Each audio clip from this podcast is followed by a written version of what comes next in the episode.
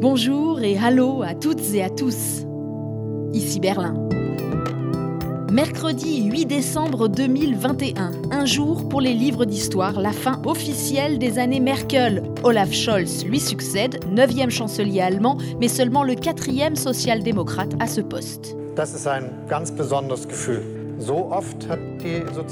C'était un discours devant le SPD début décembre, sans cravate, sans pupitre, sans aucune note. L'austère ministre des Finances, le candidat rigide et froid, a fait sa mue. Il a maîtrisé l'exercice délicat des négociations de coalition et en moins de deux mois, il s'est glissé dans les habits du leader. Vous écoutez le podcast avec un K, K comme Kanzler, et le nouveau s'appelle Olaf Scholz. Bonjour, bienvenue. Nous arrivons au bout de notre feuilleton avec euh, l'arrivée cette semaine à la chancellerie du successeur d'Angela Merkel, Olaf Scholz, qui a fait la démonstration de son pouvoir, selon le Süddeutsche Zeitung il y a quelques jours. C'était au moment de l'annonce des ministres SPD du gouvernement. La presse a noté que rien n'avait fuité, une fois de plus, dans les tractations internes, qui furent pourtant visiblement assez agitées. Mais il a tenu ses troupes. Et on poursuit donc aujourd'hui notre présentation de la nouvelle équipe aux manettes à Berlin. Qui va faire quoi? Cette fois, coup de projecteur sur les ministres sociaux-démocrates, quatre femmes et quatre hommes. C'est bien normal, a dit Olaf Scholz. 50% de l'humanité, 50% du pouvoir. Mais actualité oblige, on commence par la sensation au ministère de la Santé, la nomination de Karl Lauterbach, expert santé du SPD, député depuis longtemps. Et ici en Allemagne, on a l'impression de vivre avec lui depuis un an et demi car il est aussi épidémiologiste et grand chouchou des médias. Il est sur tous les plateaux de télévision, très compétent, mais toujours très alarmiste, comme par exemple quand il dit que l'épidémie va durer beaucoup plus longtemps qu'on ne le pense. Das wird ein wichtiges Amt werden. Wir müssen diese Pandemie bekämpfen. Die Pandemie wird länger dauern, als viele denken.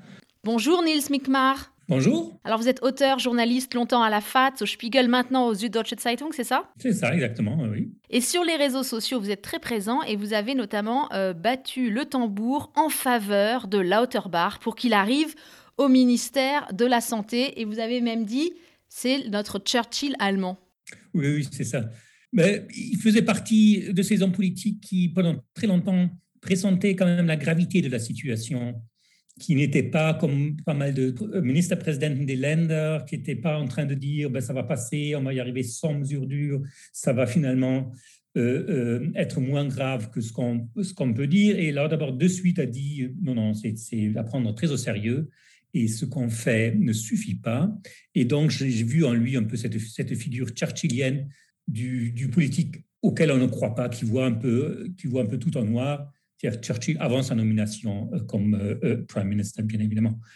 Mais en fait, je, pensais qu'un petit tweet comme ça, comme je suis suivi aussi par beaucoup de sociodémocrates, pouvait peut-être poser les choses dans la bonne direction. Et finalement, ça a marché. On dit que Olaf Scholz a hésité un peu. Est-ce que vous savez pourquoi? Parce que c'est vrai qu'on a quelqu'un d'extrêmement compétent, de reconnu au sein du SPD, et pourtant il aurait hésité. Non, il n'a pas hésité un peu, il a hésité jusqu'à la dernière minute. Je pense qu'on a dû, a dû un peu lui tordre le bras pour le prendre. Mais Olaf Scholz aime bien s'entourer de gens absolument qu'il connaît depuis longtemps, de fidèles, euh, un peu de ses sosies, euh, de gens qui, euh, qui, peut très bien contrôler, qui sont dans son cercle intime. Mais pour composer un cabinet comme ça, il faut aussi des figures un peu qui sont populaires, que les gens aiment bien. Les Verts ont accepté finalement Cem Özdemir qui ne voulait pas, qui est super populaire, et Lauterbach aussi est une figure populaire en plus d'une certaine partie des médias. On avait un peu ce, cette rengaine anti-élitiste qui se moquait un petit peu des scientifiques. Et là aussi, le SPD, en partie d'une tradition quand même assez moderne, assez, assez scientifique, était presque obligé de, de prendre quelqu'un comme ça. Il est très populaire parce qu'on le voit beaucoup, mais il polarise aussi beaucoup. Et notamment, c'est euh, une figure détestée dans les milieux anti-vaccins. On a vu des affiches appelant euh, à sa mort dans les manifestations des Querdenker, par exemple. Est-ce que ce choix, c'est aussi une déclaration de guerre au milieu anti-vax allemand? Oui, ils ont. C'est-à-dire que dans ces milieux qui sont quand même maintenant clairement situés à droite politiquement, et euh, c'est ça, on ne veut pas, essayer de les amadouer. Ça, la nouvelle ministre de l'Intérieur, aussi Nancy Faeser de Wiesbaden, a de suite parlé de l'extrême droite comme euh, la principale menace pour la démocratie euh, allemande. Et je crois que c'est le même, c'est le même geste. Bon, est-ce que le risque, c'est pas que Karl Lauterbach confine l'Allemagne à la moindre chauve-souris qui tousse à l'autre bout de la planète? Oh, je ne pense pas que son pouvoir soit énorme. C'est quand même Olaf Scholz qui détient toutes les manettes du pouvoir. je pense qu'il va donner son, avis au chancelier et que finalement on va en sortir. mais c'est vrai qu'on a été d'abord assez, assez habile pour réagir quand Merkel était encore en plein pouvoir, mais vu que son pouvoir s'effritait quand même, petit à petit, la réaction allemande a, relâché et on a, cette vague énorme. Maintenant, je crois qu'il va pouvoir aider. Puis, une fois espérant, espérant, soyons optimistes que, que ça soit derrière nous quand même l'an prochain. Et à ce moment-là, va pouvoir s'occuper aussi d'autres sujets. Oui, à ce propos, il est souvent hein, devant les caméras, sur les réseaux sociaux. Certains médecins lui reprochent peut-être un peu d'être déconnecté de la réalité du contact avec les patients, loin de la réalité notamment dans les hôpitaux. Euh, écoutez notamment cette médecin de Berlin. Être ministre de la Santé, c'est bien plus que lutter contre une pandémie. Nous avons tant d'autres problèmes. Par exemple, le système de santé allemand va à volo. Nous n'avons pas de relève, nous n'avons pas de médecins, il n'y a pas de bonne formation pour le secteur médical et nous avons besoin d'une personne qui doit prendre en compte ces problématiques. Donc je pense que M. Lauterbach n'est pas du tout qualifié pour ça. Il a promis qu'il n'y aurait plus de coupes financières hein, euh, dans le secteur médical. Avec l'augmentation du salaire minimum, ça va quand même aussi profiter au secteur, notamment dans l'aide à la personne âgée dépendante. C'est ça. Ben, le secteur allemand a quand même encore assez d'argent. C'est pas du tout comparable avec le secteur euh, euh, français. Je crois que c'est bien qu'ils aient quelqu'un qui les prenne au sérieux, qui connaisse un petit peu le métier assez importante. Et, par ailleurs, ces vues, vues me semblent plutôt sympathiques. Mais c'est vrai qu'il n'a pas, a pas le profil type. Il faudra voir vis-à-vis à Christian Lindner, qui est très pour tout ce qui est médecine privée, pour la pour l'assurance privée qu'on a en Allemagne, ça le FDP évidemment le, parti du lobby pour tout cela, ça va être ça va être certainement difficile. Merci beaucoup Nils Minkmar et je me tourne maintenant vers Frank Bassner du DFI. Bonjour Frank. Bonjour Hélène. Pour parler un peu euh, de sécurité. Sicherheit wird in dieser Regierung in den Händen starker Frauen liegen. La sécurité dans les mains des femmes dans ce gouvernement, a souligné Olaf Scholz. La défense reste tenue euh, pour la troisième fois de suite par une femme. Il s'agit de Christine Lamprecht. Mais, et là, ça c'est vraiment une première, Nancy Faeser devient la toute première ministre fédérale de l'Intérieur. Euh, c'est quand même une surprise. On ne la connaît pas bien en Allemagne, cette Nancy Faeser, Franck. C'est vrai, c'est vrai. Elle a quand même une expertise dans les questions de sécurité intérieure au niveau d'un land, de la S en l'occurrence. Donc elle sait ce que le travail de la police signifie. Il faut rappeler que la grande majorité des policiers en Allemagne, c'est des employés des Länder, donc euh, des régions. Donc elle sait de quoi elle parle. Elle a euh, travaillé dans ce procès très lourd contre l'extrême droite. Donc je pense qu'elle est quand même euh, bien partie déjà avec une compétence euh, qu'elle a acquise pendant des années. Tu as rappelé cette dimension du procès contre euh, l'extrême droite dans son land de S.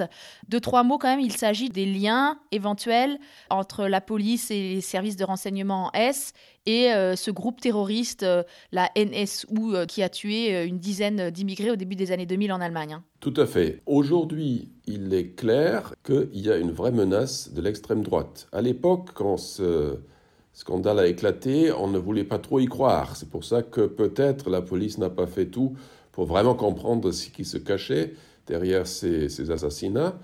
Euh, aujourd'hui, je pense que c'est complètement consensuel, dans tous les partis d'ailleurs, qu'il y a une vraie menace d'extrême droite, qu'il y a des réseaux, des gens armés qui euh, préparent des attentats, ça on le sait, et évidemment, il vaut mieux en parler clairement pour euh, aussi rendre la chose un peu plus visible. Déjà, Seehofer, qui était pourtant chrétien démocrate de Bavière, il avait aussi dit que le grand danger aujourd'hui, ça vient de cette extrême droite. Alors, en parallèle, elle aura à chapeauter la réforme des conditions d'immigration en Allemagne. Alors, énorme dossier, potentiellement euh, très chaud. En gros, l'Allemagne veut réformer son système pour arriver à faire venir sur son territoire 400 euh, 000 travailleurs par an c'est ça dont elle a besoin. Et donc, il faut réorganiser les conditions d'arrivée de ces gens-là. Sur le dossier de l'immigration, il faut distinguer deux choses. Il y a premièrement tout ce qui concerne la gestion des gens qui sont sur place. Et là, l'Allemagne a développé un système tellement compliqué, tellement euh, confus que personne n'y comprend plus rien.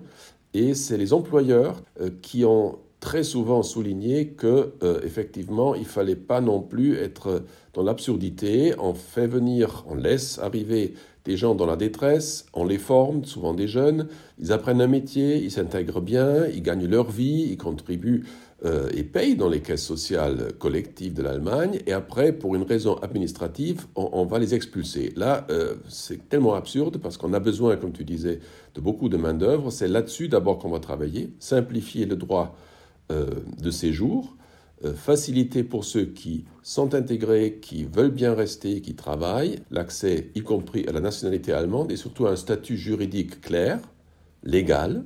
Là-dessus, on pourra déjà simplifier beaucoup et calmer aussi un peu les esprits et surtout combattre les frustrations de beaucoup de jeunes immigrés qui sont venus, qui font des efforts et auxquels on dit à la fin, ben, tant pis, vous allez quand même rentrer dans un pays où vous n'avez pas de futur. Bon. Oui, l'accord de coalition prévoit de suspendre euh, indéfiniment la procédure d'expulsion des candidats euh, qui sont déboutés au droit d'asile s'ils font preuve d'une bonne intégration et surtout s'ils ont un emploi régulier. Donc en fait, le message, c'est L'intégration, ça vaut la peine. Hein. Euh, elle est valorisée et ça donne un cadre rassurant pour ces jeunes euh, et puis aussi pour les, employeurs. Exact. L'effort est apprécié.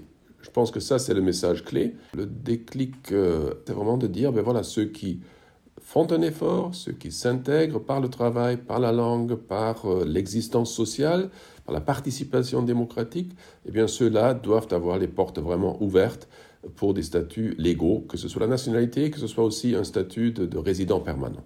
Ça, c'est une chose. La deuxième chose, ça concerne euh, une migration, immigration légale, organisée. C'est un sujet qui va occuper l'Europe entière, parce qu'évidemment, là aussi, l'Europe a un mot à dire. Ce serait quand même beaucoup mieux, et le contrat de coalition le dit, de s'organiser en Européens, ceux qui sont volontaires pour organiser ça, pour ne plus laisser mourir les gens, y compris euh, des, jeunes, des familles avec des enfants, euh, dans euh, leur tentative d'immigration illégale. Ça, absolument, il faut le combattre. En même temps, il est vrai qu'il faut organiser une immigration. Là, ce sera un dossier en effet compliqué, parce qu'en Europe, on le sait, il y a des pays qui ne veulent absolument pas entendre parler, d'autres ne le disent pas trop ouvertement, mais savent qu'ils ont besoin d'immigration aussi pour maintenir la richesse collective du pays. Donc là, c'est un sujet en effet européen qui va aussi influencer directement ou indirectement, éventuellement, euh, la campagne présidentielle en France. Oui, parce que c'est un positionnement allemand qui est quand même à rebours de ce qu'on entend en France. Euh, L'Allemagne veut une immigration moderne. Ce sont les mots qui sont utilisés dans le contrat de coalition. Absolument. L'Allemagne assume enfin que nous sommes un pays d'immigration. Et on le dit aussi. Avant, il y avait toujours ce terme un peu ambigu de Zuwanderung. Donc, c'est des gens qui arrivent en plus. C'était pour éviter le terme immigration, pays d'immigration. Maintenant, dans le contrat, c'est Einwanderungsgesellschaft. Et ça veut bien dire une société qui a besoin d'immigration. On assume, je pense que c'est possible. On a aussi un autre chapitre euh, qui concerne les pays des Balkans. C'est quand même des pays européens proches de nous. Là aussi, on va essayer d'intensifier la coopération aussi en vue d'une immigration légale de travail. Je pense que là, c'est des chapitres intéressants, euh, nécessaires pour l'Allemagne et intéressants aussi par les partenaires, euh, pour les partenaires européens. Un mot sur Christine Lamprecht, qui décroche le portefeuille de la Défense. Euh, c'est la troisième fois qu'une femme euh, est ministre de la Défense en Allemagne. On fera, je pense, un épisode entier sur ces questions de défense, mais déjà quelques mots. Pas forcément une spécialiste de la défense, mais quelqu'un qui était dans le gouvernement précédemment, donc qui connaît la mécanique euh, de la politique à Berlin. Elle connaît bien le système politique, elle est proche de Scholz, elle était secrétaire d'État aux finances aussi, donc je pense que là aussi c'est une question de, de confiance. Euh, c'est vrai que ce n'est pas facile de gérer ce ministère, mais quand on lit le contrat de coalition, c'est quand même intéressant de constater, et ça fera plaisir aux partenaires aussi, que l'Allemagne n'est pas systématiquement contre des activités militaires hors, euh, hors sol, pour ainsi dire. Elle n'est pas complètement contre. En plus, les drones armés, maintenant, ce n'est plus un tabou. C'était un tabou avant pour le SPD. C'est assez surprenant de voir que maintenant, soudainement, ça semble possible. Les Américains aussi et l'OTAN, ils sont contents parce qu'on euh, ne va pas sortir du système comme quoi l'arme nucléaire américaine peut être sur le sol allemand, peut être portée par des avions de la Bundeswehr, de l'armée allemande. Donc je pense que tout ça, c'est la stabilité et donc pas de mauvaise surprise pour les partenaires pour l'instant. Donc je pense que c'est tout à fait possible de continuer dans, sur cette voie. Passons maintenant à celui que Olaf Scholz a présenté comme son cheval de bataille de Basse-Saxe. Il s'agit de Hubertus Heil. C'est la seule personnalité à conserver son poste d'un gouvernement à l'autre. Heil était ministre du Travail et des Affaires sociales sous Merkel, il le sera donc aussi sous Scholz. Incontestablement, c'est un poids lourd, et pas seulement par sa silhouette d'armoire à glace. C'est le ministre qui a passé le plus de lois euh, ces quatre dernières années, notamment euh, face à l'épidémie. Il a orchestré le chômage partiel, la mise en place du télétravail, etc. Et tout cela dans une discrétion totale, loin des médias. J'ai pu m'entretenir avec l'une de ses plus proches collaboratrices. Bonjour, mon nom est Liliane Chan. Liliane Chan revient tout d'abord sur le style de Hubertus Heil. Cheval de bataille, a dit Scholz. Un cheval de trait, répond-elle, un homme qui laboure le terrain. Er il se fixe des buts très clairs et pour les atteindre, il avance de façon ähm, très stratégique à tous les niveaux possibles. äh, Par exemple, pour lui, c'est toujours très important de comprendre ce que ressent le personnel de ménage d'un hôpital ou quelles sont les conditions de travail des aides-soignants dans les EHPAD. Donc il se rend sur place et il fait une journée en stage d'observation. Comme ça, il arrive à porter de façon plus authentique les besoins de ces gens et c'est vraiment quelque chose qui lui tient à cœur. Je crois d'ailleurs que cela lui vaut une certaine reconnaissance. À 49 ans, Hubertus Heil a fait ses preuves, notamment euh, au cours des dernières années quand il a tenu tête à la CDU pour introduire un minimum vieillesse. Scholz lui confie un énorme dossier. Il devra orchestrer euh, tout le volet social de la transition écologique. Äh, Il s'agit que les gens gardent du travail même si les emplois évoluent à cause du changement de äh, structure économique, de la décarbonisation ou de la numérisation.